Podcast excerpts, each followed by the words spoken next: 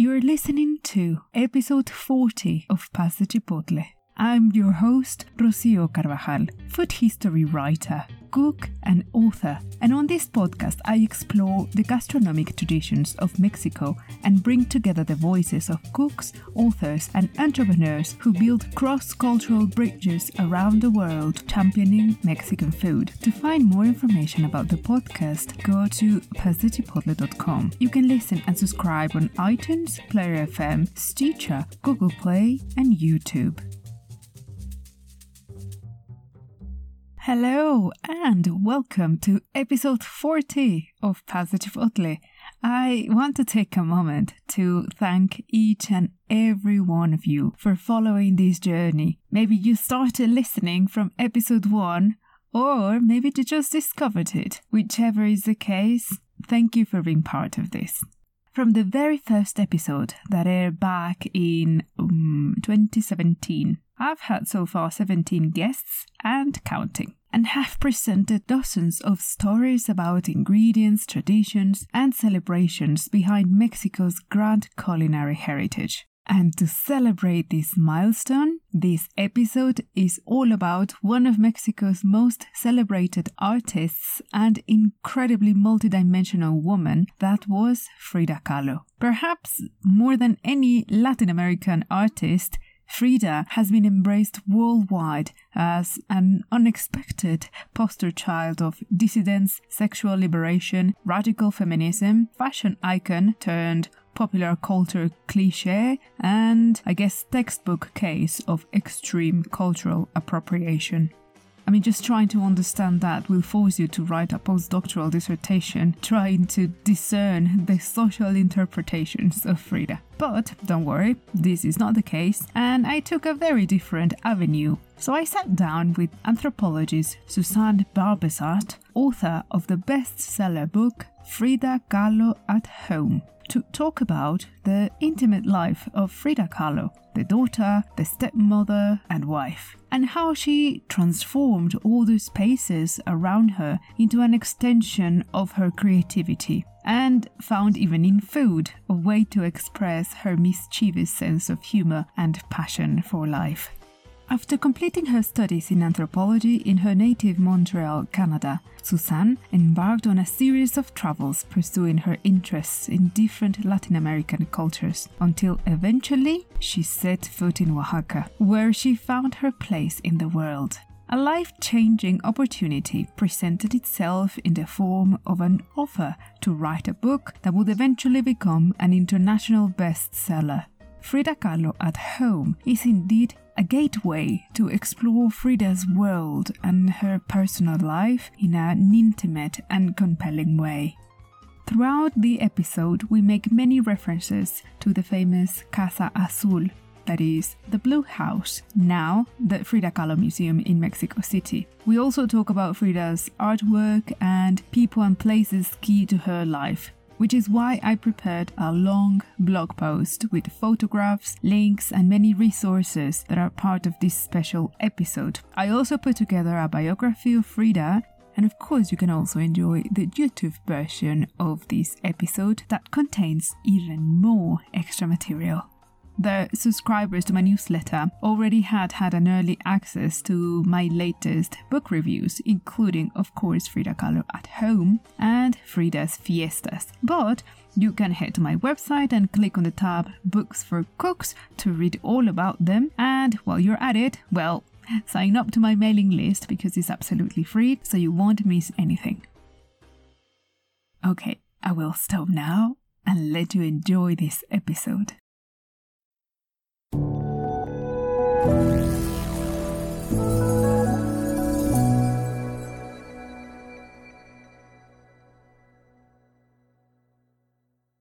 Hello, Suzanne, and welcome to de Chipotle podcast. It is amazing to have you here to talk about one of the world's most iconic and recognizable artists in the world, and indeed a national treasure of Mexico, that is Frida Kahlo. Welcome to the show. Thank you so much for inviting me. I'm very happy to talk with you today. Well, let's make the most of our time because we have a lot to go through. Thinking about the name of Frida, just evoking that, she has become so associated with a plethora of things that go from political activism, Latin American and folk art, power dressing, sexuality, jewelry, unibrow, and endless memorabilia. I, you know, it's so much so uh, that she's associated to all these things um, and all these labels that have been put on her that maybe the person behind it all is a bit lost and a bit overseen or simplified and in many ways overinterpreted, I think. So today I want to explore with you the human side of Frida to see what's beyond the myth. Uh, Frida the daughter, um, you know, Frida the stepmother, the friend, the wife, and the woman who above all things she really loved life. So let's start with Frida's early life. And I would like you to talk about what kind of family was uh, the Kahlo Calderon household and what was Frida's childhood like at the iconic Casa Azul in Coyoacan, Mexico.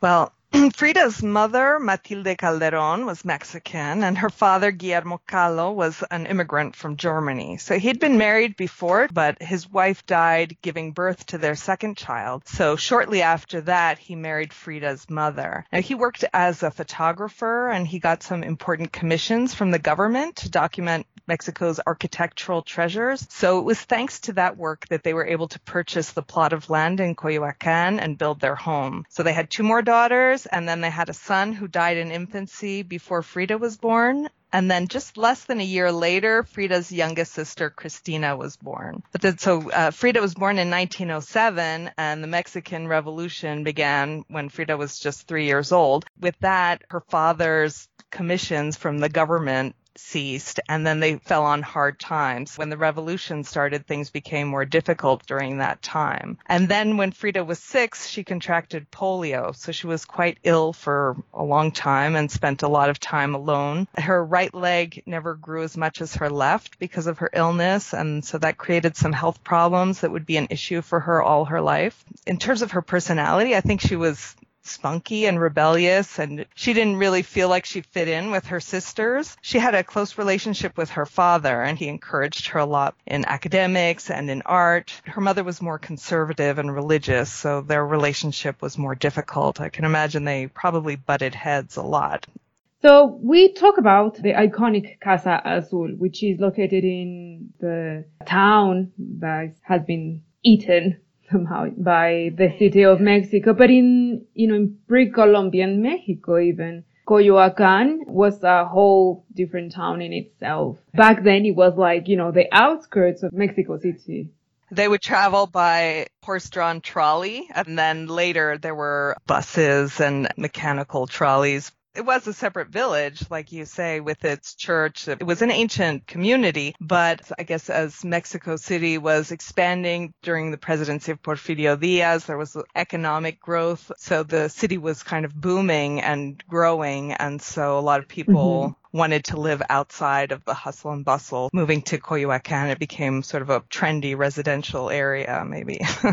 I think also the very fact Frida grew up in Coyoacan and then, as we will find out in the interview, continued very attached to that property. Just being sort of outside Mexico City in many ways, maybe that gave her that perspective time to retreat where the pace was always slow. And in many ways, probably that would have been like a seed that would give her this different appreciation of life, the meaning of relationships in the city and outside the city as well. Mm-hmm. Yeah, I think so. But you will tell us more because with the thorough and very extensive research that you have done about the Blue House, I think not only was like the proverbial her spiritual home where she developed her art, in many ways I think it was like another character itself in, in the narrative of her life. Yeah. Yeah, a place of safety, of contention, a healing space. But it also became a space of confinement after the accident she suffered. And again, scenario for her very active social social life and her very passionate love life as well. Tell us, Suzanne, a bit more about the history of the property, how it evolved, how Frida and her family continue transforming this space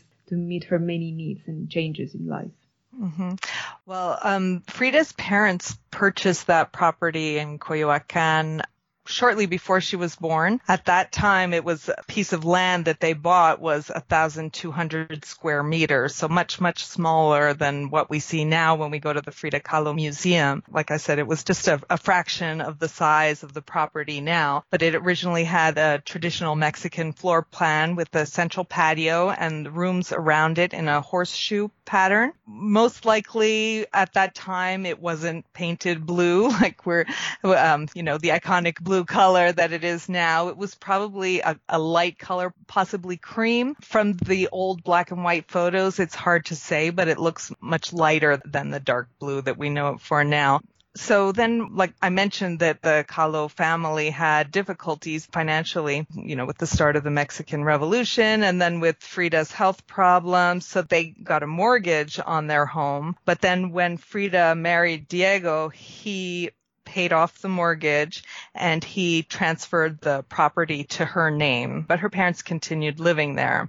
Shortly after they were married, Frida and Diego went to the United States and they were living there for a few years. And while they were away, Juan O'Gorman, who was a friend of theirs, was an architect and an artist also. He designed and had built their house studios in San Angel. And that's where they lived when they returned from the United States. Leon Trotsky and his wife came. And so they, they arrived in 1937. So Frida and Diego at that time were living in San Angel and Trotsky and his wife came to stay at the Blue House. Before their arrival, they made a lot of modifications to the house um, mm-hmm. for security mainly. It was around that time that Diego purchased one of the adjoining properties and sort of expanded the garden and they put iron grills on the windows, you know, trying to make it safer for Trotsky because he was worried about being attacked. And but then it was after Frida and Diego divorced that she moved back to the house. And then when they remarried, he came and lived there with her also, though he kept the studio in San Angel, so he was sort of back and forth between the two homes and she was there permanently for the rest of her life. Well, except when she traveled to Europe, but when she was in Mexico, she was staying at the Blue House. So it was after their remarriage, they bought another property to the east, expanding the property even more and at that time, they built the pyramid that's in the yard that holds uh, items from Diego's collection of pre-Hispanic art. It originally had a palapa roof over it, but that it no longer has a roof on it now. And then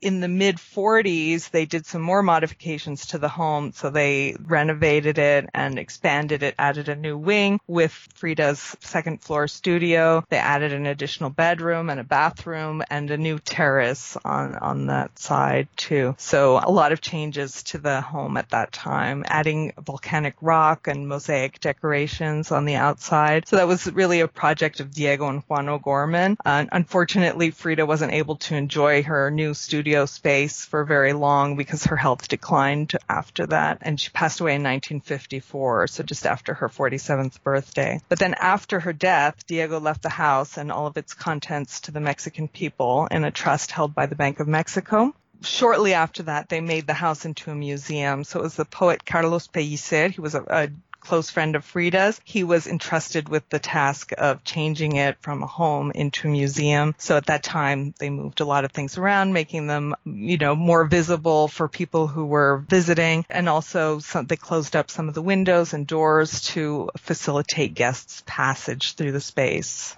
I mean, the house became like another extension of a three-dimensional canvas, no? Yes, yes. It was definitely a work of art. Definitely. It was important, I think, think for both of them to express their artistic leanings through the decoration of their home. Diego liked to collect a lot of pre-Hispanic art, so there's a lot of it around in in the patio and inside the house as well. And they both really enjoyed Mexican handicrafts, and their house is full of that kind of thing. So it was it was really, like you say, another canvas for them to paint on, expressing their artistic leanings even now, after all the transformation that he has had ever since Pellicer took it on and then, you know, the changes he's had throughout the decades, you can really almost feel them around you. Another and perhaps the more emotionally difficult consequence of Frida's accident is that she was no longer able to fall pregnant first and then the time she did to actually carry the baby full term because of the many injuries she suffered. In the on and off moments when she stayed at the house and the final years of her life, there were also many other inhabitants, like permanent residents in the house that were all the animals they kept. I don't really want to say as pets, really, because I think they were more than that. She treated them more like, you know, the and for legged, you know, children. Just have to you know, take a look at, at many of her self portraits where we see Caimito, the, the, the monkey and the deer. So why don't you tell us a bit more about these other residents? Well, she had dogs. She had a few Xoloitzcuintles at different times. She had, they had monkeys. They had a pet deer. Um, they had several birds. So yes, there were many other inhabitants. There's a story that um, she liked to set the table in a special way for the meals, but sometimes that she would bring one of the birds to the table to accompany them while they were having their meal. So the animals were definitely an important part of the life at the Casa Azul. I, mean, I think it's a book for children, right, uh, waiting there to be written. Cough, cough, second project. you know, that's uh, like a big uh, window already into Frida's life. This very caring, loving person. Like I said, like even having her own birds for tea, something not many people associate with someone that is like the poster child of radical feminism and I guess unintendedly, you know, LGBT trailblazer, which she really didn't pursue any path to become that. But she took enormous pride also in uh, being a wife and in being a stepmother of Guadalupe Rivera, the youngest daughter from Diego's marriage with Guadalupe Marin, with whom actually Frida had a really long lasting friendship. Frida, all in all, enjoyed immensely homely life planning gatherings, entertaining people, throwing parties, and just as much as her studio was uh, the center of her activities, the kitchen indeed was a powerhouse for her family life obviously, I know it makes great radio to talk about places without describing them. There will be images of all we're talking about on this episode. But uh, please, Susan, tell us more about Frida's love for cooking. And for those who haven't visited the house museum, please describe for the audience this beautiful and iconic kitchen. Well, I think when when she was young or before her marriage, she didn't show much interest in cooking and the home, but very early in her marriage, she gained an interest in that. I think in like you said, like it was very important for her to be a good wife. And interestingly, like you said, that she had a good relationship with Lupe. I I think Lupe uh, Guadalupe Marin Diego's former wife. I guess his first wife was in Paris. Anyway, Guadalupe was the wife before Frida. They had a good relationship some of the time, but Lupe was kind of fiery, so sometimes they would not get along for a little while and then get along again. Um, but it was Lupe who kind of taught her to cook because when she first got married, she was pretty clueless about all of that. So Lupe taught her how to prepare some of Diego's favorite dishes, and then Frida would prepare a basket of food to take to him while he was at work. And uh, because Diego was a workaholic, he wouldn't stop for lunch, so she would join him on the scaffold and they would eat together together. So I think that was really one of the ways that she expressed her love. And then as she got older, she became more and more interested in house and home and preparing food to demonstrate her affection. And I think hospitality was really important to her as it is for Mexicans in general, right? To greet guests warmly, to feed them well and really make them feel welcome in, in your home you know, she would decorate the table for meals and it was, you know, an effort to make the whole experience pleasurable. So it's not just about the food, it's about the whole environment, the ambiance while you're eating so that it's both visually and, you know, tasty, you know. After all, she was an artist, right? exactly. Yeah. So, um, the kitchen at the Blue House, it's a very cheerful and welcoming space. It's so colorful. Uh, the floor and table are bright yellow and the traditional Mexican stove is blue with yellow and blue tiles and then the tiles tiles continue in a pattern up the wall. And although it was common during that time in that social class to cook with gas, they preferred to keep a traditional wood stove. As many people in Mexico will tell you, food tastes much better when it's cooked on a wood fire. Yeah. And of course they, you know, all, they had all the implements that you find in a traditional Mexican kitchen, clay pots of all sizes from huge to tiny and wooden implements, spoons and molinillos, the wooden whisks that they use to make a hot chocolate frothy. And then there are the grinding stones, metates and molcajetes, no blenders at all. so it's all the, all the traditional things. So it's very cheerful and warm space. I mean, every time I visit the house, you just almost start smelling the food, even if it's not there. Mm-hmm. Yeah. it just yeah, looks so yeah, inviting and so, so welcoming, like you say. Really. Yeah. When I think of those colors, like the bright, bright yellow of the floor and the table, you would think it would be too much, but it really works so well. The whole room is really just beautiful.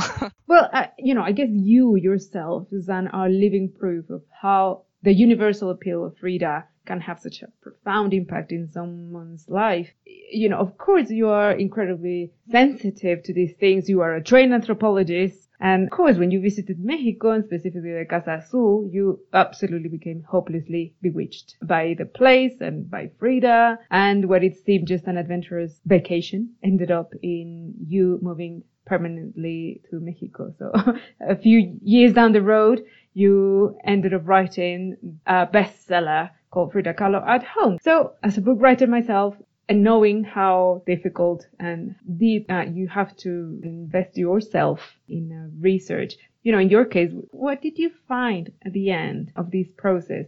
Because, you know, also as a foreigner yourself, that must have created a different sort of impact for you to understand maybe in a deeper way Mexico and Mexicans through this work. So what did you learn from this?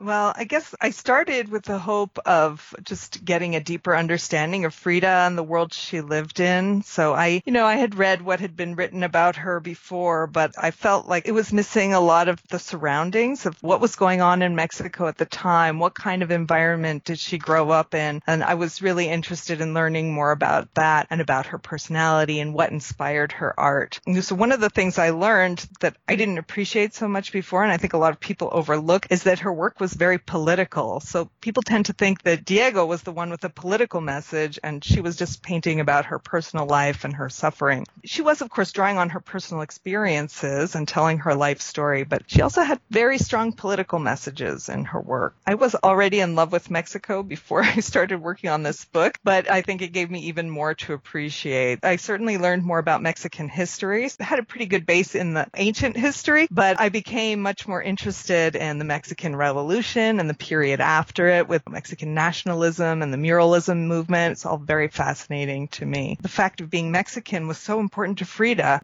I learned about what that meant to her, being the daughter of a European father and a Mexican mother. And so probably her painting the two Fridas really represents that the European and the indigenous roots coming together and being connected. And that idea really influenced a lot of her work. She uses the forms and symbols of both pre-Hispanic art and Mexican folk art along along with the Catholic religious art. So the forms and symbols taken from those different traditions, she presents a message about what it is to be Mexican. That's something that I really appreciate about her.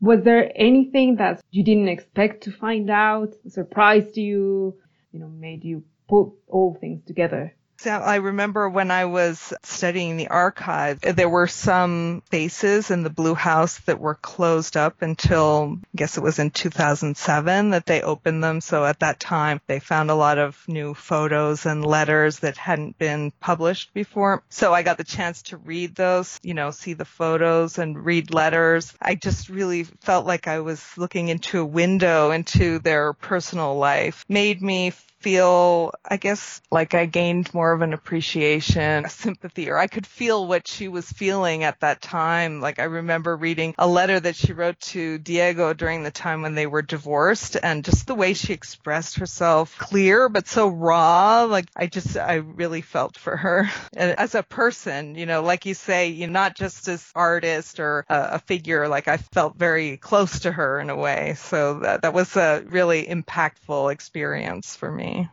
For many Mexicans, Frida is almost like another member of the family. So Yeah. ubiquitous to Uh-huh. us and we see her around us. There's so much in her art that is personal and so intimate Right. um, that really makes you feel part of her family or like a confidant. yes. Yeah, that's true. Yeah, she had a way of drawing people in and with her art. Like I personally, you know, my maternal family, one side is from Oaxaca, where you live. I don't have to tell you how magical and complex this beautiful city and state uh, are.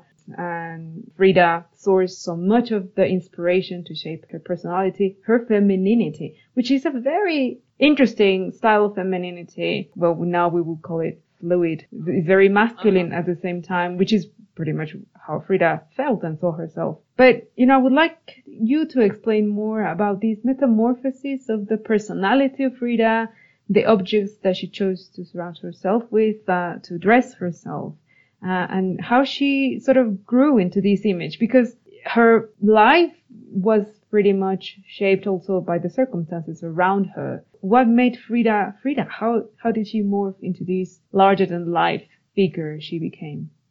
Well, I guess we talked about her home being a work of art, but I think she herself was a work of art, the way she dressed and made herself up. And it was very important to present herself in a certain way. And, you know, a big part of the reason she chose to dress in the clothing from Oaxaca, and you touched on this, is so it's particularly the clothing of the women from the Isthmus of Tehuantepec. So they, there's this idea that, or a belief that the culture there is matriarchal. So a lot of people, you'll hear this, you may hear this repeated, but uh, it's not really matriarchal, but the women there are very strong. So um, they rule the marketplace and they're very outgoing and um, strong personalities. So I think that's something that she wanted to take on for herself because her body was not very strong, but inside she was strong. So she could show that strength through the way that she dressed. So it was, it was a strong message that she was sending about her personal image. And that's part of her artwork as well. For myself, I guess my relationship with Oaxaca, you can think about it's sort of like falling in love. You know, you get a little taste and you you want more. I I visited Oaxaca and I loved it, and then I I came back and I just decided I wanted to see where it would lead, and I came back and I'm still here over 20 years later. So I love living here. Of course, you know every place has its drawbacks. There's no perfect place, but I'd say for me Oaxaca's pretty close. I really like what you said about Frida seeing herself and her own body as an artwork mm-hmm. and not being afraid of to portray what she wanted. I mean, in the end, we all do it, but of course, enhanced or, you know, by her artistic creativity. so we all do it, but some better than others. she was very good at it. Yeah. you know, it's so appealing for many, uh, for Mexican and non-Mexicans. Her image aesthetically is, it's so beautiful and there's so much intention, I think, Mhm, be- behind her physical aspect and the persona she wanted to project to people many years down the road after her death and to our modern consumist world turned uh, itself around in the worst possible way. Um, makes me slightly uncomfortable to see the cultural appropriation of the Frida imagery, you know, like being like the ubiquitous Halloween costume, like objectifying someone who was so much against that. I find it almost insulting, really. I think the risk of commercializing or simplifying, overboiling and pinholding someone, and in this case, a person that gave so much to conceptual art, to political philosophy, uh, to feminism, to femininity, to just sort of boil it down to that, I think we are robbing ourselves from the chance to enrich our lives in a much meaningful way from her. What's your opinion? I mean, maybe I'm wrong and, and that's fine, but what is your opinion about this way in which people appropriate her image? Right. Well, I guess when I was first traveling through Mexico, I would see her face around, but usually it was maybe posters of her artwork or on murals or street art, things like that. It seems like, I guess, using her image for commercial purposes has really exploded more recently. I thought seeing her artwork on posters or things like that, that's, it makes people curious about her, I think. And maybe, you know, if they hadn't heard of her before, possibly they will look into her more and find out about what she was all about. But it seems like recently I'll see Frida um, shampoo or sanitary pads or, you know, all kinds of products that have absolutely nothing to do with who she was and what she represented. And I find that sad also that people are profiting from her name and image and it's in a way that has nothing to do with who she really was. So yeah, that's sad to me and I, I don't like that. I mean, recently there have been more exhibits about her, like there, there have been a few in the US, there was one in, in England, and I hope that people take the opportunity to go and see her work and find out more about her life and see what's beyond just that face that we see so much, because there's really a lot to discover about her beyond that. Yes, thank you. I'm not interested in being right. I'm interested in understanding more. And I think you are absolutely right. You know, many people, including ourselves, probably don't feel that comfortable when we see this hyper commodification of her. On the other hand, like you said, it really makes people curious. And, uh, and maybe everything begins with buying a handbag and ends up with people buying your book. Hello. Right? yeah. Yeah being you, one of the world's leading experts on Frida Kahlo, help people find their way to Frida? How can they find more about her? Well, for people who aren't in Mexico, I think there are a lot of resources available. You know, there are many books that have been written about her, including mine, but there's also online. Google recently put online, made accessible really high quality versions of her artwork. So you can see her paintings up close, but it's a way to get a, a close look at her art if you can't go to an exhibit. Of course, the best thing is if, if you can go to Mexico City and see the places that she lived lived. Know, obviously the Blue House is the first place that that you can't miss. And then visit San Ildefonso, where she went to school and first met Diego and where the muralism started. So you can see a lot of murals in there from different artists and Diego's first mural that he painted there. And then in San Angel, the house studio. I mean, that was more of Diego's space, but she also had her home there for a while. And, and it's really a fascinating building architecturally, definitely worth a visit. And then museums in Mexico City where you can see her art. There's the Dolores Dolores Olmedo Museum that has a lot of um, Diego's art, and I think it's the largest collection of Frida's art. Also, the Rufino Tamayo Modern Art Museum, where you can see the two Fridas. So that's very impressive to see in person. And, and of course, take advantage if there are any exhibits near you that you can visit. It's very uh, impressive to see her work in person, I think. Uh, yeah, yes. It's such a vivid experience. And I wanted to talk a little bit more about her artwork in itself. Let's think about one painting in particular, which is the bride that is scared of open life. The image, just a brief description of a little bride, she might look like a little doll that is hiding behind some fruits that are conspicuously open, you know, showing their insides, sort of very sensual. So what do you think she particularly turned into food to create many of her powerful paintings? Yeah, well, first of all, thank you for asking about the still lifes because I think they're wonderful and they really don't get nearly enough attention because people tend to focus on her self portraits, but she did many wonderful still lifes. And, you know, we think of a still life as just being objects that aren't moving, but she put so much into them. There's so much more even than, you know, what we see on the surface. What first stands out is the sensuousness with which she portrays the fruit. So it's all at its maximum ripeness. And like you said, all of it open, exposing the inside in, in a way very sexual. Um, and it reminds me shortly before she painted this one, there was another painting that was commissioned by the first lady of Mexico who commissioned a, a still life from her. And of course, thinking that still life would be a safe topic. She ended up returning it because she said she wouldn't be able to display it in the presidential residence because it was too erotic.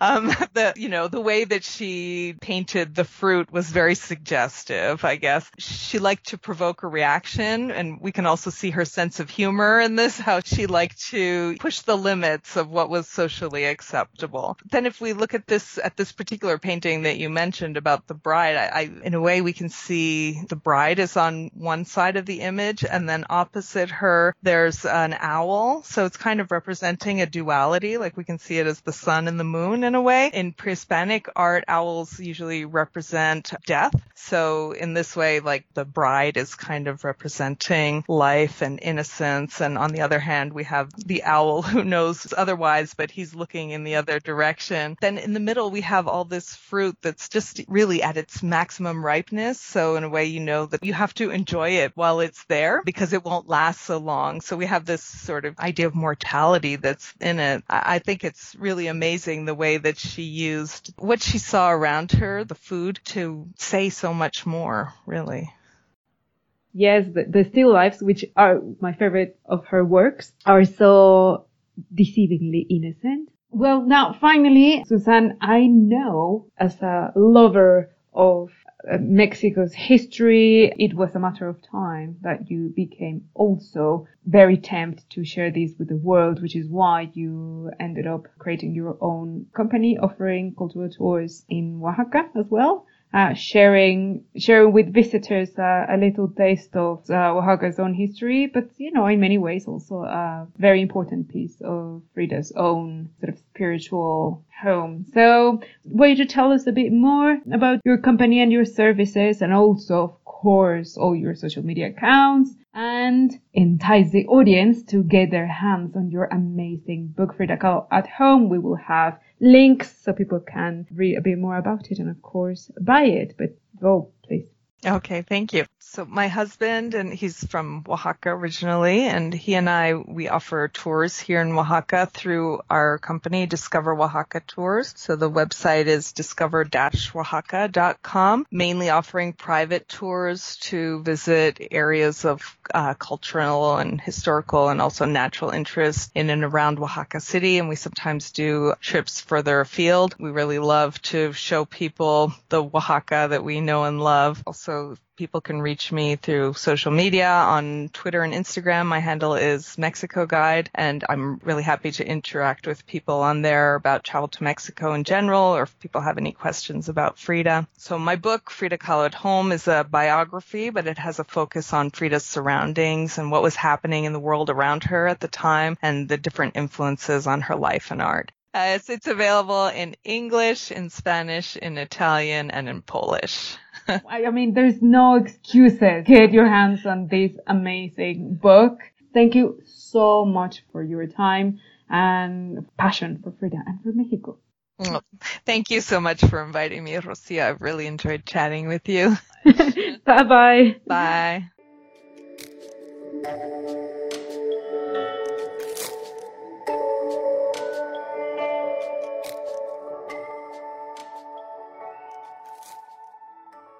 Thank you for listening. This episode was written and produced by me, Rocio Carvajal. To find more information about this project, please go to pasachipotle.com. To connect with Suzanne, find more information about her and her book, and explore all the extra material related to this episode on my website's special blog post.